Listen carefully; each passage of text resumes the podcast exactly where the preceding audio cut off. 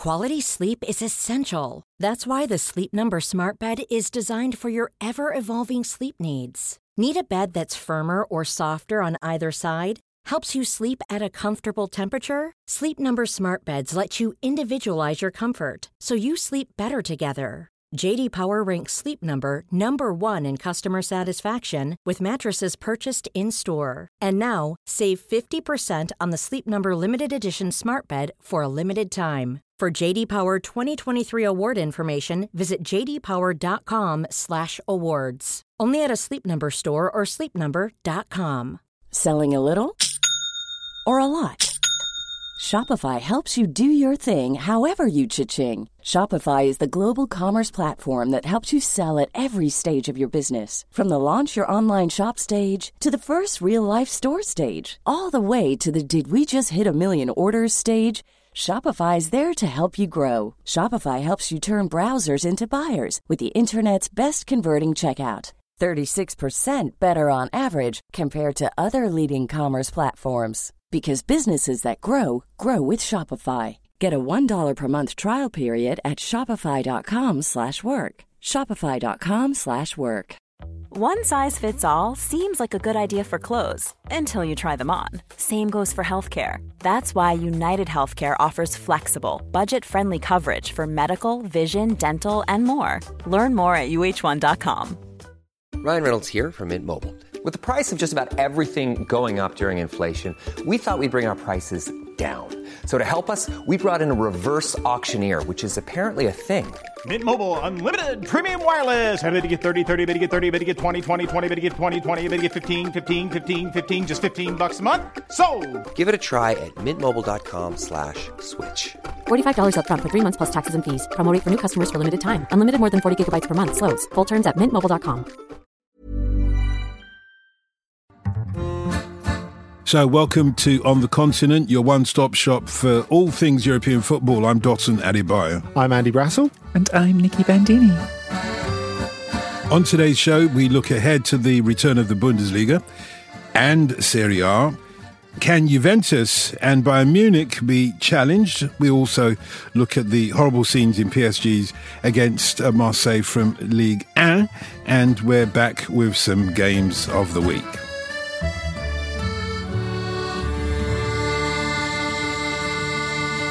A lot to talk about from Serie A, Nicky. I do know that.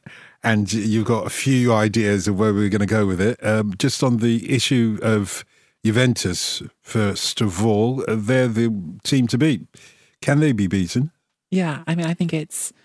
The thing is, I do feel a bit like I'm repeating myself from 12, well, a bit more than 12 months ago.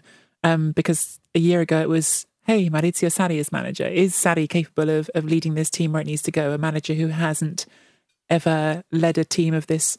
Well, that's not true. He'd um, led Chelsea at that point, but who hasn't ever won a major domestic title? Who hasn't um, sort of characterized himself as a front runner? Who's anti-establishment? Can he be the person to lead Juventus to a title? And he did. It was, in fact, um, I would say the least impressive of all Juventus's titles in this run of nine consecutive. So there was some truth in it, but yes, Juventus still got to the end and, and got there. This season, it's the same question being asked for different reasons. This team, this juggernaut, this um, force that we expect to sweep all before it in Italy, and the only real question should be, are they going to win in Europe? That that isn't the question because they've appointed someone who has literally never managed a professional football team before, someone who was supposed to have a bit of time to learn the profession in the under 23 team in a job that he was appointed for literally nine days before he gets the main job. So it is it is about Juventus. It's going to be about Juventus because they are the richest club in Italy. They're the team that's won nine nine times in a row. The team that has this expectation of winning, that has the biggest wage, wage budget. Um, and I think it's genuinely fascinating. I think it's fascinating to ask ourselves: Do we believe that Andrea Pirlo, who clearly knows plenty about football, who was one of the finest midfielders of a generation, maybe ever, who I believe certainly can have that rapport like Zinedine Zidane did at Madrid with the players because he played recently, because he understands what it means to win at the highest level, because frankly, players will listen to him. But that doesn't still mean that we know he can be a manager. We just don't. So I think it's it's it sort of starts there this season in Italy, the conversation for sure. There, there are a few angles to this, really, aren't there, Nicky? Because I, I guess one of them would be Juventus, a club that are known for meticulous planning, a club that are known for building their success off the back of a really solid business model. Has the arrival of Cristiano Ronaldo, who has done nothing wrong, he's done everything that has been expected of him on the field, has the arrival of Cristiano Ronaldo led them to this point hmm. because it skewed their timeline so much that now the timeline is not a collective timeline, it's a megastar timeline. I think that's exactly it. And I think that this is, I mean, yeah, it, it, again, I feel like I'm just repeating the word fascinating, but it is to me. I think that it's inescapable, this feeling that Juventus have looked at what happened at Madrid, where Zidane gets the job, where Zidane elevates Ronaldo again, because Zidane is maybe one of the very, very few people in the world who can look at Ronaldo and say, hey, you need to rest. We're going to prioritize the big games. We're going to let you do the best, um, give us everything you've got when we need it most, rather than against, um, I don't know, Getafe in my head, but those other teams I should name in the league before them. Um, and and and he'll listen because he knows that you're you and you've done this. Um, except Zidane had two seasons coaching Madrid's B team, the Castilla team, which Pirlo doesn't have, so it isn't the same. But I feel like that is the narrative that has played into this. I think that if if it wasn't for Ronaldo, perhaps it could have been a different direction. Perhaps you would have said, "Okay, Pirlo, take that time in the youth team." But the the time frame for Ronaldo is unknown, right? Hmm. I mean, he's played two, he's played very well the last two seasons, and I think that's not in doubt. No one should should question that Ronaldo has contributed at Juventus, but he has, in the way that he does, made the team and the club orbit around him. That everything is about Ronaldo, and yes, they want to win the Champions League, and that's still the biggest priority. But I I have questions about, and these questions can't be answered until we see them play, about whether or not this is going to let them maintain that domestic hegemony as well. I mean, it, it's worth saying that for all that Ronaldo has contributed, and and I don't think you blame him for these failures. Juventus haven't just sort of not gone back to their Champions League latter stages to the final in the last couple of years. They've lost to Ajax and Lyon, which, with the greatest sort of, um, uh, already sounds patronising as soon as I Go say on. that, doesn't it? It sounds awful. Don't show them any respect. They don't want your respect. But it's it's not about what they were because Ajax were brilliant that season. They were Yeah, they were. brilliant. But there is um there is that still matters is what I'm trying to say. That Juventus still look at those results and say, well, these aren't the clubs we're supposed to lose to. If we're going to lose in Europe and we lose to PSG, Manchester City, Real Madrid, okay, we can sort of say, well, our place in this hierarchy of super clubs, because that is how Juventus view themselves. It's as much as anything about how Juventus view themselves. Yeah, because there's a, Um, you're a hostage to fortune to a certain degree in the Champions League. Mm. In the not always the best team wins it. In fact, quite as Miguel was saying last week, quite often the best team doesn't win it. Mm. But I think you can. ex- it's got to be about the the manner as much as the the final result. But if we if we're going back to Serie A for a second, Dotun as a relative neutral, how important is it you think that? that For, for the image of Serie A, that a team that's not Juventus wins it. Well, let me say first of all, I'm from the generation that where Juventus was Juventus, and like Nicky says, they are a, a juggernaut. so Who were polished off by Ajax. And it's a really good question because f- for my generation, okay, Juventus have always been there. They've they've got a legacy there, but mm. so have Inter been there. So have AC Milan been there. Uh, so have Sampdoria been there. Napoli have been there. Other teams have been there. Now it just seems like we're waiting at the beginning of the season for Juventus to lift the cup and to lift lift the title as well. And that doesn't make sense to me. And I wonder, actually, the, the real question is, Nicky, whether with the lack of, not competition, but with the lack of um, an equal rival, has Juventus gone downwards football wise or not? So I, I want to say really quickly because I, I feel like I'm going to get slaughtered for what I said about Ajax and, and Lyon. It's not about how I perceive those clubs. It is about how Juventus perceives itself, which is this mm, juggernaut conversation. It is about Andrea Agnelli who goes and stands up in front of the world and says, "Should we really have Atalantas in the Champions League?" Because that is that is how this club hmm. frames itself. This club frames itself as part of a European elite, and that's where it belongs. Mm. Um, And I think that actually Agnelli has also said in those sorts of conversations many times, he wants there to be the other Italian super clubs being super again. He wants to see Milan being brilliant. He wants the Inter being brilliant. Of course, he wants to see his club ahead of them, but he wants them to be there. And I think what's interesting about this season for me, well, there's a hundred things I find interesting about the season. I do think those two Milan clubs, who are structurally the teams that are that should be competing with Juventus over time. In any given season, anything can happen, but those two teams are they have the fan base, not just nationally but internationally. They have the sort of setup as a club to do it. There are signs that they could be there. I mean, Inter were already one point behind last season. Of course, the last couple of games, Juventus already had it sewn up, but still, Milan are also coming back in an interesting way. Post lockdown, they had the most, um, well, they were top of the table post lockdown in Italy. They have a, a really, really interesting young midfield there now with Ishmael Bennacer and Franck Kessié, who are both came on leaps and bounds under Stefano Pioli last season. Now you add in Sandro Tonali, who is one of the most intriguing young Italian midfield prospects going. Um, I think he has some rough edges that need to, to get shined off, but I think also not just sort of individually a fascinating talent, but I think he kind of does something different to those other two, which makes it a really fascinating mesh. I think there are reasons to think that those things are coming up. Are they ready to challenge Juventus? I mean, in the end, it requires Juventus to slip. Mm. And that was the same as last season. Juventus did slip and Inter couldn't quite do it. But you need another season like that from Juventus to make it possible because a few seasons ago, Juventus were winning with 100 points. You know, it's it's it's hard to, to overtake someone who's got 100 points. Napoli got 91, still didn't win the league. I've realised I still haven't actually answered your question. But No, no, I only just realised I've gone way off what your question was. I, I I understand where people come from with this idea that you can't win the Champions League if you're dominating domestically Hmm. this easily. Bayern Munich have won how many titles in a row now?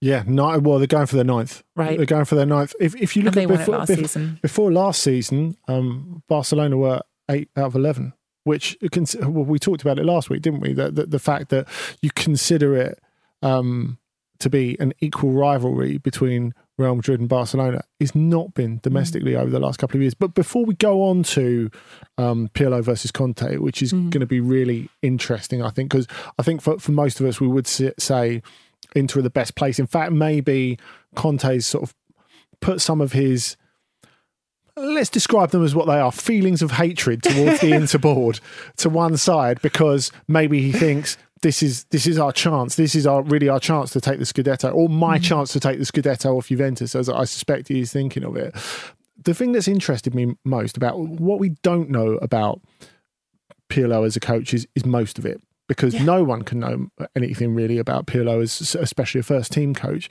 But you know, the thing that gives Pirlo room and space is the aesthetics. You know, what he's seen to represent as a player, as a football thinker, as a football philosopher, mm-hmm. his vision of the game. What's been really interesting to me, in his first couple of press conferences, he said, I want to tap into the old Juventus DNA. It's got to be about hard graft. It's got to be about organisation. It's got to be about being difficult to beat.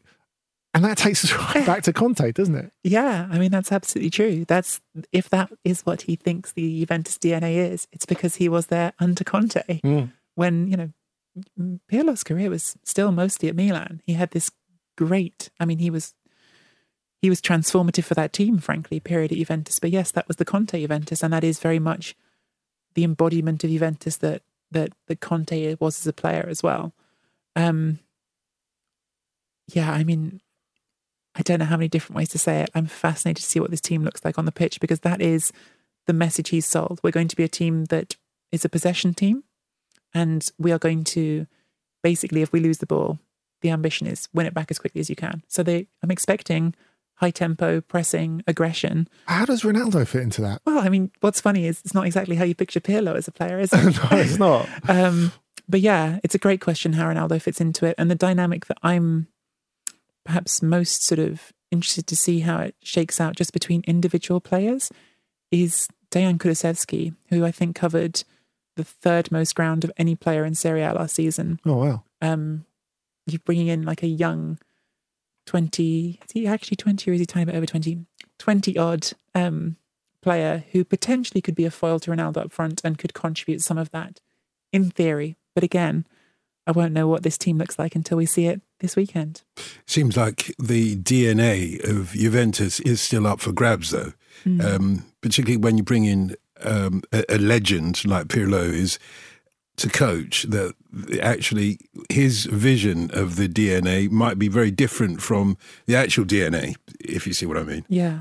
Well, do you know, like it's funny when you when you talk about Juventus DNA, my mind just immediately goes to um, a couple of things. One is this sort of slogan that they've lived by the last few seasons, which is hashtag fino alla fine, which means until the end. And I think that has been what I would sort of see as the recent embodiment of Juventus, because there have been times when you've thought, oh, maybe they're not going to do it this season, but they always come up with a goal at the end. They always do that. So they have that. The other thing is just the old Giampiero Boniperti line, which was winning's um, not important. It's the only thing that counts. That's always been the club's DNA. That's not bad. That's, that's not always a bad been, line. That's been, always been the club's DNA. It doesn't matter. That's like a Bill how Shankly you get quote, there, as long as it is. It's very Bill Shankly. In fact, the first um, um, there was a Bill Shankly quote which I can't remember now, and I was like, wasn't that a Boniperti quote? This happened like really recently. Um, but um, to think there's any sort of identity here beyond one that could also be embodied by the old um, Oakland Raiders owner Al Davis, just win, baby. That's that's Juventus to me. Juventus yeah. is just win, and they do. A couple of other stories from Italy as well. You wanted to talk about uh, Roma have new owners. What's new? So far, not a lot. Um, but I think that's a certain degree of, of everyone needs to be patient. They haven't come in and immediately um, tipped all these billions that the Friedkin family have into the project yet.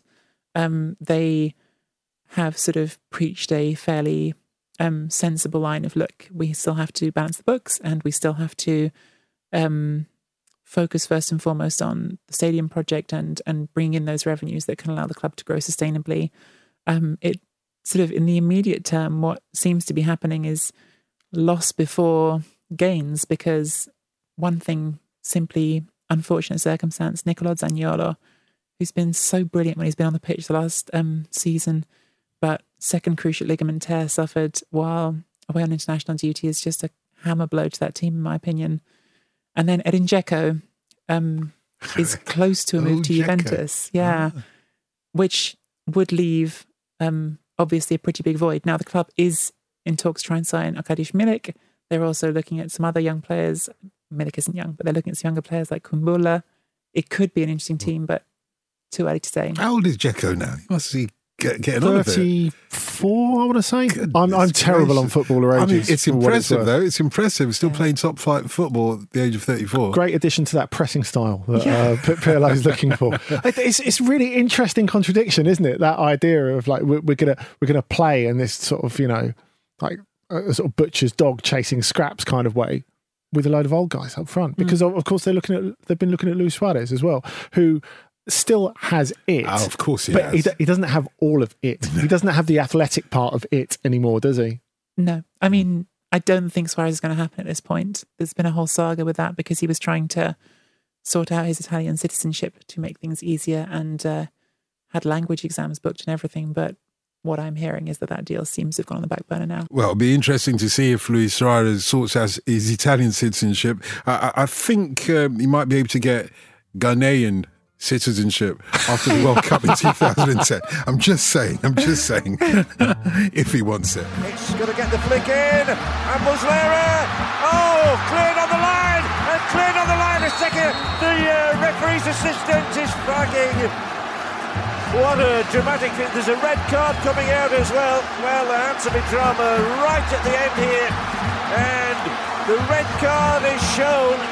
Suarez is sent off.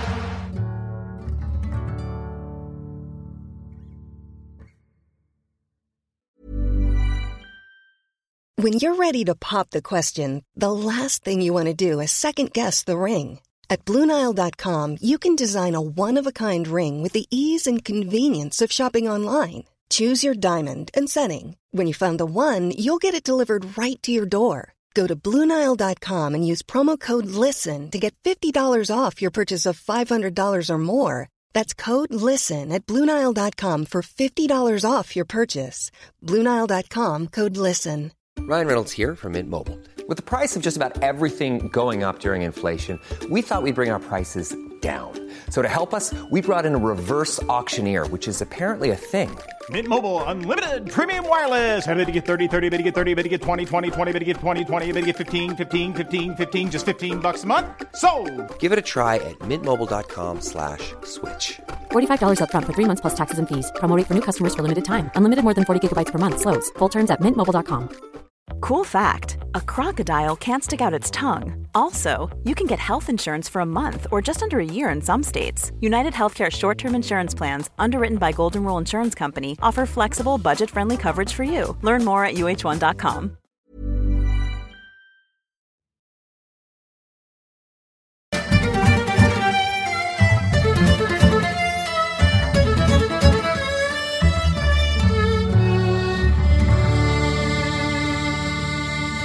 Let's move on to talk about Bayern Munich now, who are in many ways, I suppose, the Juventus of Germany, aren't they? They're that likable, yes. uh, I I think it's fair Well, to they say. They win everything, is a point, wasn't it? They, they do, and uh, I think it's a good point, Dotun, because uh, just like Juventus going for 10 in a row, Bayern are, are going for nine in a row. And really, I think when you're looking at the, the, the whole title picture in the Bundesliga, you have to look at a way that Bayern can kind of sabotage themselves. Going back to what you were saying, Nicky, really about about Juventus, and um, it's hard to see that at the moment because I think it's pretty clear that they're not only um, the Champions League holders. Unlike a lot of Champions League holders, I think it's fair to say they are the best team in Europe. Um, the questions for them. What makes them the best? Sorry to cut you. What makes them the best team in Europe, do you think? Uh, Apart from winning everything, but I- what makes them the best? I think it's how everything's gone under Hansi Flick is has been extraordinary, really. A coach who not just connects with the players on an emotional level, but is tactically astute. And I think it's quite unusual to get both of those. And you're not expecting to get both of those from someone who's got, you know, really no head coach experience at a top club before is is extraordinary. Um, but improved an inspired backup appointment by by the club. And also I think what's so frightening about Bayern is when you look at apart from um, say Neuer, Lewandowski, maybe to a lesser extent Jerome Boateng, it's a young team that you expect to get better and better and better. It screams dynasty. But as I was saying in my Guardian piece earlier this week, if you're looking for that act of self sabotage, good old Uli Hoeneß comes in, and you know he is only the honorary president now, having stepped down as, actual active club president um, a, a, a little while ago. Um, but it turns out, even though he is, you know, kind of still inside the Bayern tent, he's definitely the guy you want inside the tent pissing out rather than outside the tent pissing in. And the problem is, he's never going to be able to stop himself chatting to TV and radio. And they're in this position at the moment, this very delicate position with, well, it has been with Thiago Alcantara and David Alaba. Now, with Thiago, his move to Liverpool, by the time you're listening to this, I suspect will have already happened. They're very, very close. Sure about that? Uh, uh, no, I said I suspect. Yes, yes. That's why I said I suspect.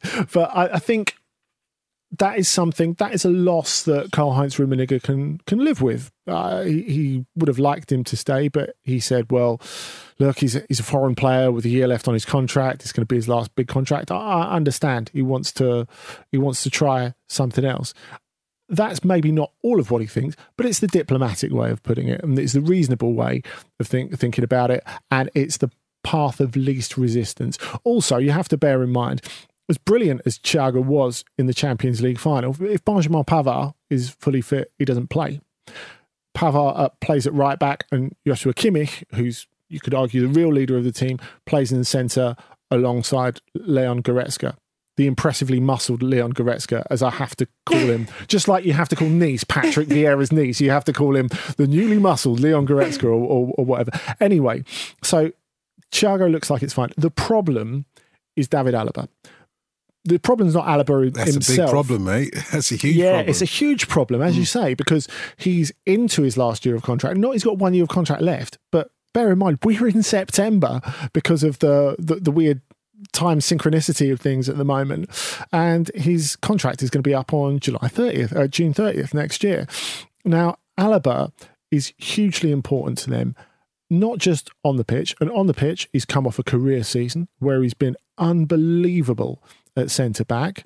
He's added value to the team on the pitch in that sense, and also in the sense that he's been next to Alphonso Davies, really on pitch coaching him into one of the best left backs and probably future best left back in, in, in the world.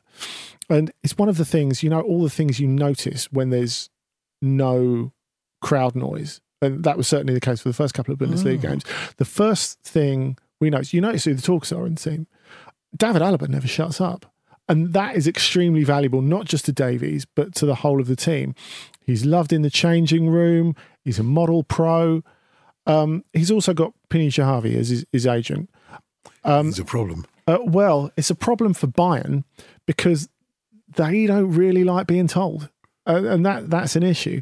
Now, of course, Uli Hoeneß did this now infamous interview on Sport One uh, television station in Germany last weekend, saying, call, calling Jahavi um, a, a greedy piranha, uh, which has issues. In my view, has issues in that it could be considered a little anti-Semitic as as, as well, which is, is is far from ideal. Um, and I, I think it it wouldn't kill Uli Hoeneß to apologise for something for once, um, if if it could be construed in that way. Um, also, the fact is that, that Bayern are treading on eggshells. They know they can't afford to lose this guy. And they've gone there before with, I know Tony Kroos has been mentioned, um, a player who they would have liked to keep on but didn't want to pay the full whack. With Alaba, I don't see how it can be a choice. He's so valuable in so many ways. And as, you know, a, a, a house player as well, someone who's come through at Bayern, someone who's a Mr. Bayern, they can't afford to let him go. They need to seal this up. And I tell you what, A, is stressing out Hansi Flick. He's made that pretty clear in, in public. He's tried to sort of tried to sidestep it and say, "Oh well, it's not really my business." Hopefully, um, he stays, etc., etc. But it's it's got to be something on the mind of Hansi Flick, and really, they could just do for once with Uli Hoeneß keeping his mouth shut about this. That would be really nice. Is, is he likely to, Nicky? Uh, You know, Uli Hoeneß, he can't stop having a proper Mesut Ozil uh, every ch- opportunity he gets, amongst other things. I don't think so. I think if you wanted him to be, I was just sort of because in a sense he's like um he's taken on the role of like the awkward uncle at a family gathering, or, or Is it a bit. Statler and That's Waldorf? Do we think? putting it, Yeah. Or Rummenigge will come upstairs to join him in a bit in, in the in the little balcony. And so I was sort of thinking, like, how do you, how do you sort of stop the awkward uncle from ruining everything at your at your Yeah. party? And gonna it's not always easy. The best thing is possibly to distract them, give them something else to do, give them, just sort of, I suppose, you know, it's what you said before, beautifully put about inside the tent and outside the tent. You know, you give him a job because you think that might help. I think rather than rather than having him be outside and just sort of starting fires, maybe you think you can sort of direct him a bit. But it doesn't feel like that's happened. He's, he's always been forthright, but he's just been he's he's just been so much more combustible. You know, when people get to a certain point of age and they just don't care anymore. Yeah, Yeah, that's yeah. exactly it. Like that's exactly the sort of relative that I'm imagining. Like, they just they don't care. There's, there's, you're not going to stop them that way. And I actually think in certain situations, that's probably an asset to you as a club Hmm. because frankly, there are times when you might not want to say something because Hmm. diplomatically it looks bad, but you can let Uli Hoeneß say it and go, nothing we could do. It's just what he said." yes, yes. I can see that. But- I can see Yeah. that. but I, as you say, this is you know, there's also a, a fine line, and at the moment he's he's sort of across it basically. On the other hand, Dotun, they have added Leroy Sané, which just seems absolutely brutal when you think of the quality, the power they've they've they've got at their disposal already, and he should be totally refreshed. I mean, we're looking at a, a situation where basically we've got to worry a little bit, I think, about the quality of football going forward because no players all over Europe have really had a proper pre-season. Now, someone coming off a long-term injury is an exception to that. They've done on the contrary, like a really, really, really long preseason. He's been doing a preseason for what the best part of a year, I suppose. So if Sané were to take the team by the horns, that that wouldn't really surprise me this much. I think the interesting thing is in this title race, if it's going to be a title race, you can only really imagine it being between Bayern and Dortmund because I think we saw what Leipzig did in the Champions League, and it feels to me that the model has a bit of a ceiling. You know, uh, that they weren't really prepared for getting that far in the Champions League. They're not really prepared to build on it because they want to do the same thing that they've always done. They want to buy players who are 20, 21, 22, and then sell them on for a, a fortune later on. Um, you know, they're, they're not going to bring in experienced guys who are in their late 20s for like 40, 50 million. It's just not going to happen, even if they do have the money. Um, I think as well, you look at Leverkusen, who I still think could be pretty good. They've got Patrick Schick, who was on loan at Leipzig and was was was very very good. Obviously, Nicky knows very well from from Italy. He had a great season for most of last season when he started to get his rhythm. I think he's helpful for Leverkusen, but at the end of it, they've still lost Kai Havertz, who's who's their main guy. Um, Borussia Mönchengladbach. I think you've got to look at the balance of them building, and they've not lost any major players, but that they are playing Champions League. And you look at the Champions League schedule, the way it's been condensed, this is going to be really hard on players all over the place, even for big clubs, because it's almost Champions League every week between mid October and Christmas, which is going to be tough. So, really, it does come down to Bayern and Dortmund. Now, the, the, the question with Dortmund is what is acceptable because no one's going to come out and say, right, we have to win the league this year but they can't really get away with finishing below the second. They've got a coach in the last year of his contract in Lucien Favre who I think would have got binned if they felt there was an upgrade out there. I don't think they think there is a realistic upgrade out there at the moment. Um, but there's been a sense that maybe he's holding the team back a little bit. Also, they've got this image of being these wonderful, bright young things because of Haaland, Sancho, still there. Um, Reyna, Gio Reyna, uh, Jude Bellingham, who became the, the, the, youngest player, as we were saying on the Ramble earlier this week, the youngest player in Dortmund's history to score for them in 17 years and 77 days. Can but, we talk about what a great name Jude Bellingham is? I feel like that's a leading man name. Like, Love don't it. you? Like, that yeah, should be like a movie star name. Jude yeah, Bellingham. Yeah, yeah, it could be. Works, works I love me. it. Well, I'm, I'm, sure Amazon Prime can make it happen. I'm sure they can. Copyright the name, mate. but I, I think when you look at this image and then you look at the reality of it, the fact that you, they've in the last year signed Hummels, Emre Can, Thomas Meunier, add that to Axel Witsel like the year before that. You don't buy these players to tread water. They're expensive mm-hmm. salary wise, these guys. And they they come to the club because they think they can win. So what can they realistically do? Because can they win the Bundesliga? It's going to be hard. It's going to need at least some partial implosion. They're, they're going to need to do brilliantly and have some sort of Bayern implosion somewhere along the line. Can they win the Champions League? Well, they could, but are they likely to? You know, I, I think there's there's so much in the going back to what we said about Juventus. Actually, there's so much about the manner rather than just the end result that I think is going to dictate where Dortmund are by the end of this season. I, I think there's like a to sort of bring back to what I was saying before about Juventus, I think there's something embedded in like clubs, and it's not fixed or permanent because clubs do change over time, but there's there's identities that clubs hold. And mm. and that's where I was sort of talking before about Inter and Milan, even when they weren't and they haven't been so much lately at the top of the game, they still carry that sort of big club identity to them. And I think perhaps Dortmund have had that, and maybe they they you know they still have it. And to be clear again, like Dortmund were a better footballing team than Inter last season, as proved in the group stage. So it's not mm. about the quality of the team, but I feel like the identity that Dortmund have right now is the place where all of the world's best young players should go and be brilliant for a little bit before heading on. It's European football Hogwarts, is what you're saying. Yeah, basically. Yeah. But I mean, it's genuinely brilliant. I'm not sort of saying that in a patronizing way. They are really producing some of the best football in Europe through it. But there's still a certain deference in that. Now, Bellingham's move to Dortmund rather than Manchester United, who also wanted him, has been framed in lots of places as because he knew that if he went to Dortmund, he would play and it would be brilliant. Mm. Whereas he went to Manchester United, who are a worse club, by the way. He, at least in footballing terms, at the moment, in my opinion, Yeah. he would not play as much. So it's not about the quality of the football you're putting out, but it is still something. It's like a there's there's almost like a a sort of embedded idea there that we are not Munich. We're doing something different that is brilliant. But I just wonder if that yeah that limits them in some way. I don't know. It's it's really important in terms of perception that I think because, um, funnily enough, the criticism of some of the match going fans has been we've we've become like a, a junior Bayern. Mm. You know, there, there there is that sense in the sense that they're trying to sell themselves pretty hard internationally. Um, in a very different way to Bayern, but they are trying to sell themselves pretty hard internationally, and they have invested a lot of money in these cornerstone players.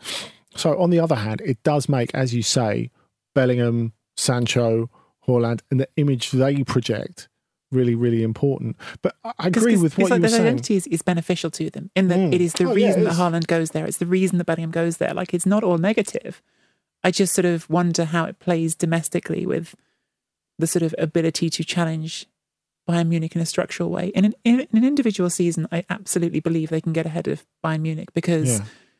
again, Leicester won the Premier League. This isn't something that just sort of happens um, in one place. That's not a Premier League specific story. Any team with the right combination of magic and the right players can do it. And Dortmund are structurally, again, set up to succeed more than Leicester are because the players they have are better. But I just sort of, I wonder, I don't know, I suppose again, without wanting to keep bringing it back to Italy, and I'm sorry, like I sort of see this possibility long term, long term mind that Inter and Milan could be back on a level with Juventus at some point because they have that sort of stature about them. Yes. I don't know if I believe that can happen with Dortmund. Have have they started in Italy to bring fans back in the way that Germany has started to bring fans back? Because interesting sort of uh, dynamic when you look at the games in Germany, which are regionally um, decided upon. Uh, as to whether they can have fans in or not, depending on the COVID numbers, etc., you can see the difference, or feel the difference certainly from one match to another because they have a certain number of fans in, or less fans, or more fans in, or no fans at all.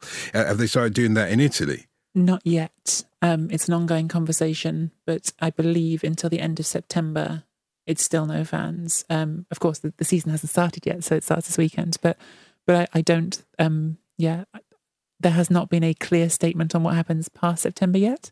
But there is certainly hope that it will happen soon, but it hasn't yet. Because we've seen it in the cup matches in Germany so We have. far. And I wonder what lessons we can learn about the way that they're manipulating. I know some of the stadiums aren't don't have more than 20% fans. Yeah, that's the maximum that's going to be allowed for this 20%. Bundesliga weekend. Yeah. But it still made a huge difference. You know, it felt like the, the matches I watched, just watching them online, it felt like football was back again with the fans. And, It does. And I, I, you could feel the energy with the players as well. It was slightly different energy, I think. It does, and I, I th- I think the, the the one you're angling towards, Dotun, is that Hansa Rostock Hamburg one where they had ten thousand in, the biggest crowd in Germany so far. That that will be matched this weekend. Um, where Dortmund are going to have ten thousand in for their game against Borussia Mönchengladbach, which is like the Saturday night, which is like their gala game spot. Um, so, I, I mean that that was that was particular because that's way out in the wild east. That's also a third of the stadium capacity, which is not something that's going to be in any of the Bundesliga games this weekend. Now, I think it is a very positive thing, and I think the way they've framed it is very similar to what worked for them with the hygiene protocol when they brought the Bundesliga back in the first place. Like they've said, right, we're going to have um, limited attendances, twenty percent maximum over a six week trial period. And I think those words over a six week trial period are very important because you have um, the chief exec of the the, the, the Bundesliga, uh, Christian Seifert, who said, going back to before the Bundesliga restarted after the pandemic, he said, okay, well, this is the plan, but each match day, and I've said it before, and obviously it's quite a used quote, each match day, we're fighting to earn the next match day. And I think that's very important because I think in this particular environment, setting anything and assuming that it's all going to run to plan is a bit crazy, right? There was no social distancing, by the way. Mm. Uh, a lot of people wore masks, which was great to see in a way. But I can imagine others looking on those games and thinking, "Well, hang on a second, they're not social distancing at the match. Why should we?" I thi- I think that's what- that's going to be a problem. I think that's why they've said it at twenty percent, Don. Because if you look at um, that Hansa Rostock game that we, we, we were talking about, like I said, a third of the capacity, and it was quite a keenly contested game. You're right. I think the amount of fans that were in there and the atmosphere they created had a direct influence on the sort of match it was, and it sort of certainly had an influence on Toni Leistner. Hamburg debutant climbing into the crowd and having a go at one of the play, um, fans at the end. I, I wanted to ask about that and whether you think the fact specifically that there are less fans in the stadium means that players, in the same way that we've heard more which players are making themselves Mm. Heard, are you going to hear individual insults in a more personal way? Can it's a we- Yeah, it's a great question. And I think that question might actually feed into what we're going to move into uh, next. Ortasını yapmadı çekti Neymar. Topun altına girdi. Gol pozisyonu. Top ağlara gitti. Gol!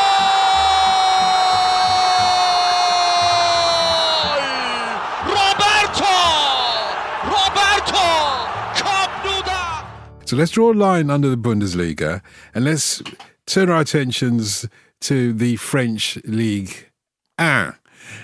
You love the way I said it. Or should it be une? Go on, you tell me it should be une No, instead no, of un. no, it's I'm un, I know, I know it's un, but I just wanted you to make, make, make a fool of yourself. Trying to create a certain things- domestic. I, I may I, I may have got an E, which was a fail, by the way. No, I think it was a D actually in French, but it doesn't mean that uh, I can't. I don't know the difference between un and une. Now, the reason why I said that is because there was a match this week, five thousand fans in the thing, and yet there was still an old style kind of punch up, really, uh, that we haven't seen for quite a while. Well, it is Paris Saint Germain versus Marseille. It's, it's, it's something that So we, we, we can't overlook. Yeah, Uh, they're rivals, but so what? The kind of punch up that we saw was like a punch up over nothing. It seemed like. it was it was next level, and um, I, I think really the thing that's really struck me about the opening of Liga, apart from the fact that I think the fans have made a difference, particularly you go back to the first game, even though there were only five thousand there, that Paris Saint Germain played this season on the Thursday before that when they lost at Lens. Um, I think the, the the thing that really struck me is that the fact that the, the, the refereeing has been terrible in this first week. It's been really awful. And whereas you can't strictly blame the referee for what the players did because it was pretty unsightly, and the bans have started to come down now. Layvin Kurzawa, who attacked Jordan Amavi, you know, threw a punch at him and then went and planted a flying kick on him. He's been banned for six matches. Amavi's been banned for three. Um, you've got Neymar out for two, Paredes out for two, uh, Benedetto, who's the other player who sent off, just just out out for one. Interestingly, Benedetto was the, the, the peacemaker.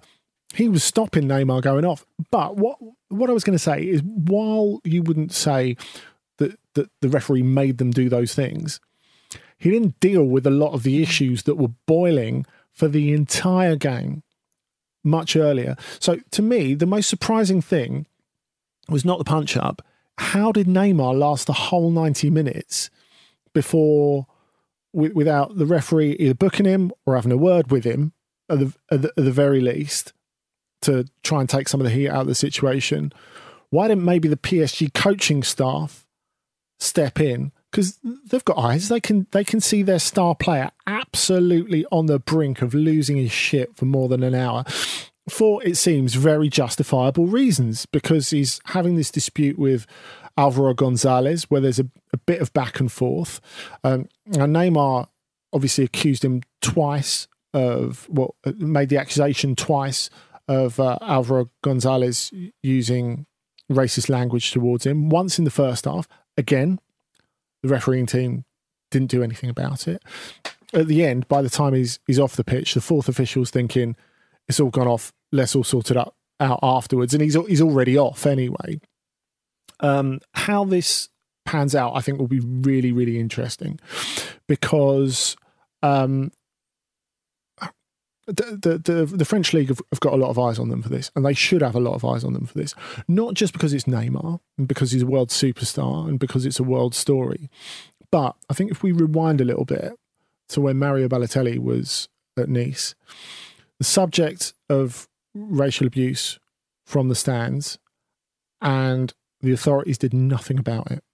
Absolutely nothing about it. And it caused the same thing with Balotelli. He protested to the referee. The referee booked him for for for gobbing off to him.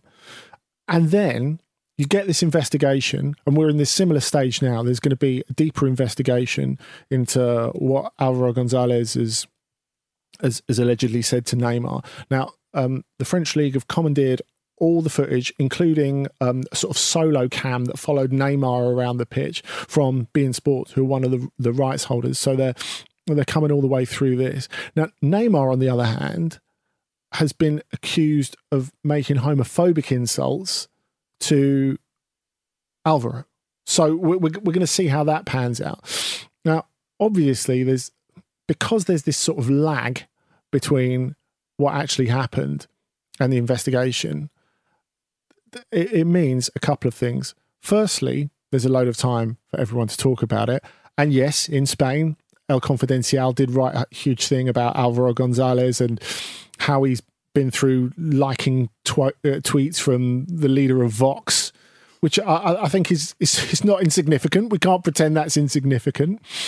Um, but also, the pressure builds up on the league to deal with it, and having just really disgraced themselves in the way they didn't deal with Balotelli, they need to get this right. They have to get this right. I, I, I'm sort of fascinated by this from a whole bunch of different angles, but it did looking at, at just what we can see, and I think you know the context of what was said to Neymar is is so fundamental to this. It's really Mm. hard to unpick. But looking at what we know, which is just the actions that happened, I was almost surprised that Neymar only got a two game ban. Because if you're going to give Kurzawa a six game ban, it seems almost like getting off lightly I, for I, thi- that. I think it's the degree of violence because basically just Tapped him on the it, head. it just clipped him, ra- clipped him around the back of the head. I mean, Kurzawa looked, he looked like what he is, a fringe player who wants to prove how much it means to him. I, I thought. Um, but I, I mean, N- Neymar did say afterwards, if uh, he he tweeted quite soon after the game, didn't he? The only regret I have is not hitting that idiot in the face. And I, I think it's what, what a lot of people think in moments like that. If I was going to get sent off, I might as well get full value for it. Um, We're but- not talking about the football, though. Nobody's talked about the football. Nobody's Yeah. talking No, about the football. you know, we've not even It's- mentioned that Angel Di Maria is also under investigation in this of all times for spitting at Alvaro Gonzalez oh no, as well. Di Maria. Yeah, I, I and seeing seeing his is he's the only player who looks like creating anything for them. I mean, as we speak, they've just got their first win of the season. They beat Metz 1 0 last night for a goal from Julian Draxler, who they've been doing everything to, to shift and sell in stoppage time, created by Angel Di Maria, who looks like the only player who's making everything anything happen at the So- moment. So they've they've got almost to the end of their first three league games without scoring a goal. They got into stoppage time of the third league game without scoring a goal. And even bearing in mind the COVID absences that we've talked about, everything else, that's remarkable. Which of those two teams do you, do you feel, Nicky, will suffer the most uh, from the bans and everything else from from this punch up? I mean, I think in the short term, in the short term, PSG suffer because I think that this team that just went to a Champions League final, to me, is still fundamentally just massively reliant on two players. Um, I think that that it shouldn't be, but I think that the difference in what PSG produce when Neymar and Mbappe are on the pitch together, specifically, to when they're not, is is night and day. And I think that you take any of that away and, and, and they lose something really big. They do. I think I think the other interesting thing is talking about how the coaches can look ahead and spy trouble. I think it's quite interesting that Andre Villas-Boas took off his most two important players who they rely on, Payet and Thauvin, who who are both let's not beat around the bush, prolific baiters of Paris Saint-Germain. and, and he took them off earlier on. Uh, sensible. But at the same time as saying that, it is only for Neymar a couple of games. Do I think that this season doesn't still end with PSG in first place? Mm. No, I don't think that. Look, there's more to be said about this uh, punch up, and we'll get to that when it comes back and revisits us. But for now, let's bring this to a conclusion. We've asked you both to suggest a game of the week of your own choice that we should all be watching. Uh, who wants to go first? I mean, mine's super obvious because we've spent half of this podcast talking about him, but it's Pirlo's first game. It's Pirlo's first game as manager. He is literally on Monday of this week. He was at Coverciano at the Scuola Allenatori, the, the manager's school for, for, for Italian managers, defending his thesis so he could get his UEFA Pro license. He's just done that. He's managed a friendly against Novara, which they won 5 0, but 12, um, 11 substitutions. So it's not a game you're going to get a lot from. His first game is this weekend. It's against Sampdoria, coached by someone at the other end of the spectrum, Claudio Ranieri, who's been around forever and has coached every team in Italy, it feels like sometimes. So I think, look, competitively, with a new manager or not, that's a game Juventus should expect to win pretty easily. Sampdoria are not awful, but they are very much a middle of the road top flight team at the moment with reliance on a really as much as he's defied age and not young Fabio Quagliarella up front. Hmm. Um, I think uh, I think it'll be fascinating to see how that goes. I expect Juventus to win, but I, I want to see how they win and how they play. And that's Sunday night, right? Yes. Right. And Andy? In that case, I'm going to go for something from the other end of the weekend. Uh, I'm going to go for Friday night, Famalicão versus Benfica.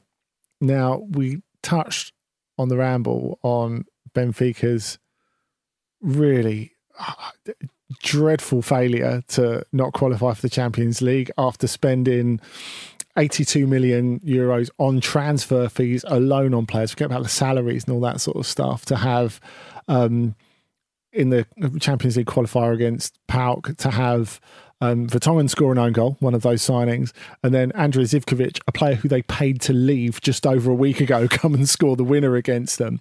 And Jorge Jesus, in after the first match of his second spell, is under the cosh already. It's changed the way they look at things. Instead of like buying in a few of his favourites from Flamengo, which are still aiming to do, they might have to sell a player now. Like the immediate money that they get up front for qualifying for the Europa League is about an about an eighth of what they would have got from the Champions League. So this is something that has a massive effect on them this season. They built a squad to challenge in the Champions League. So there's a lot of pressure on straight away. Also because of the timing of it, as we said, it's on Friday night. You can get it on on the Live Score app. You can watch it for free. But they got the league to position this on Friday night because they thought, well, when we knock off PAOK, we'll be playing Krasnodar next week. It's a long trip to Russia. We need a few extra days off. But in fact, they're not going there and they've brought the game forward so they've got relatively little rest time. And Famalicão, having been promoted last season, okay, they've lost a few players, but it's a tough place to go. Porto lost there in the in the in the title run-in at, at the end of the the resumed season, so it's not going to be easy for them. We're going to see Jorge Jesus, like I think, anguishly putting his hands through that lustrous hair a bit more. well, we came for the football, but thank you, Andy, um, and thank you to Nicky Bandini of the Guardian and Andy Brassell, sometime of the Guardian as well. That's it for this edition of On the Continent.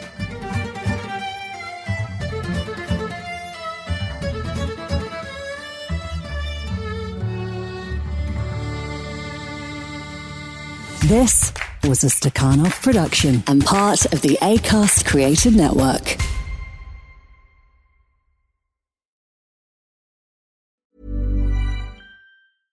Imagine the softest sheets you've ever felt. Now imagine them getting even softer over time. That's what you'll feel with Boll and Branch's organic cotton sheets. In a recent customer survey, 96% replied that Bowl and Branch sheets get softer with every wash. Start getting your best night's sleep in these sheets that get softer and softer for years to come. Try their sheets with a 30-night guarantee. Plus, get 15% off your first order at bollandbranch.com. Code BUTTERY. Exclusions apply. See site for details.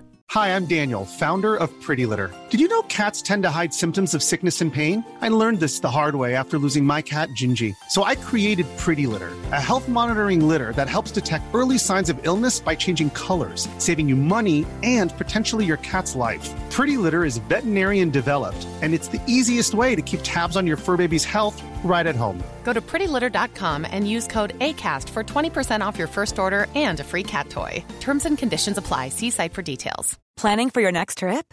Elevate your travel style with Quince. Quince has all the jet setting essentials you'll want for your next getaway, like European linen, premium luggage options, buttery soft Italian leather bags, and so much more.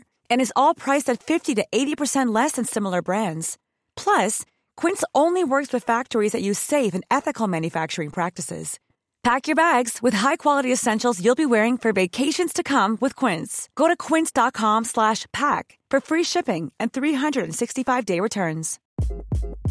Hi, this is Craig Robinson from Ways to Win, and support for this podcast comes from Invesco QQQ, the official ETF of the NCAA. Invesco QQQ is proud to sponsor this episode and even prouder to provide access to innovation for the last 25 years. Basketball has had innovations over the years too. We're seeing the game played in new ways every day. Learn more at Invesco.com slash QQQ. Let's rethink possibility. Invesco Distributors, Inc.